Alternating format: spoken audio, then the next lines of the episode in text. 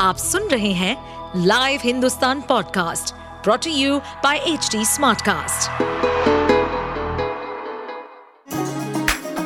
चलिए आपको ले चले बिहार राज्य की गहराइयों में, सुनेंगे बिना पक्षपात के खबरें देने वाले बिहार की खबरें पॉडकास्ट को।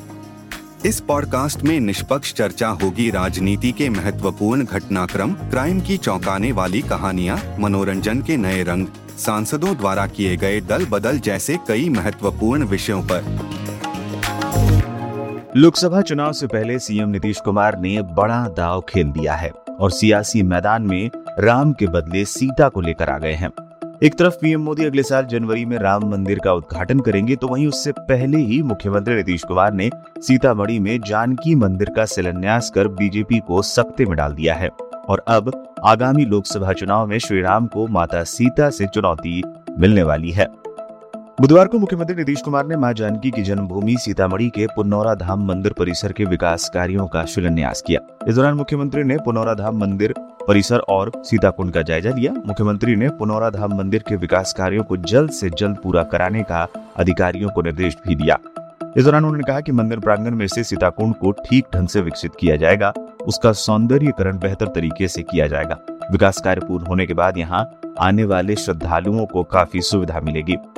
इसके बाद उन्होंने देकुली धाम परिसर में स्थित तालाब का भी जायजा लिया। इस दौरान नीतीश कुमार ने कहा कि तालाब के चारों तरफ घाट का निर्माण कराया जाए ताकि आने वाले श्रद्धालुओं को पूजा अर्चना में सहूलियत हो। पुनौरा धाम में पर्यटकों की सुविधा के लिए जानकी महोत्सव मैदान में वाहनों के लिए पार्किंग, कैफेटेरिया आदि का निर्माण भी किया जाएगा।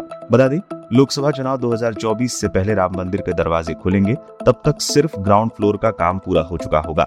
रामलीला की मूर्तियां वहां स्थापित की जाएंगी और अगले साल जनवरी में जनता के लिए खोल दी जाएंगी। बीजेपी को उम्मीद है कि इसका फायदा उन्हें लोकसभा के चुनाव में मिलेगा। वहीं नीतीश कुमार के दांव से अब बीजेपी कैसे पार पाती है, ये देखना दिलचस्प होगा।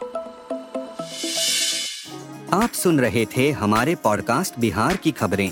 ऐसे ही अपराध जगत से जुड़ी, राजनीति और विकास जैसी खबरों के लिए हमें फॉलो कर सकते हैं।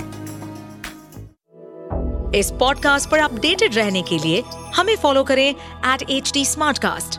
हम सारे मेजर सोशल मीडिया प्लेटफॉर्म्स पर मौजूद हैं और ऐसे पॉडकास्ट सुनने के लिए log on to W W W dot HD smartcast dot com.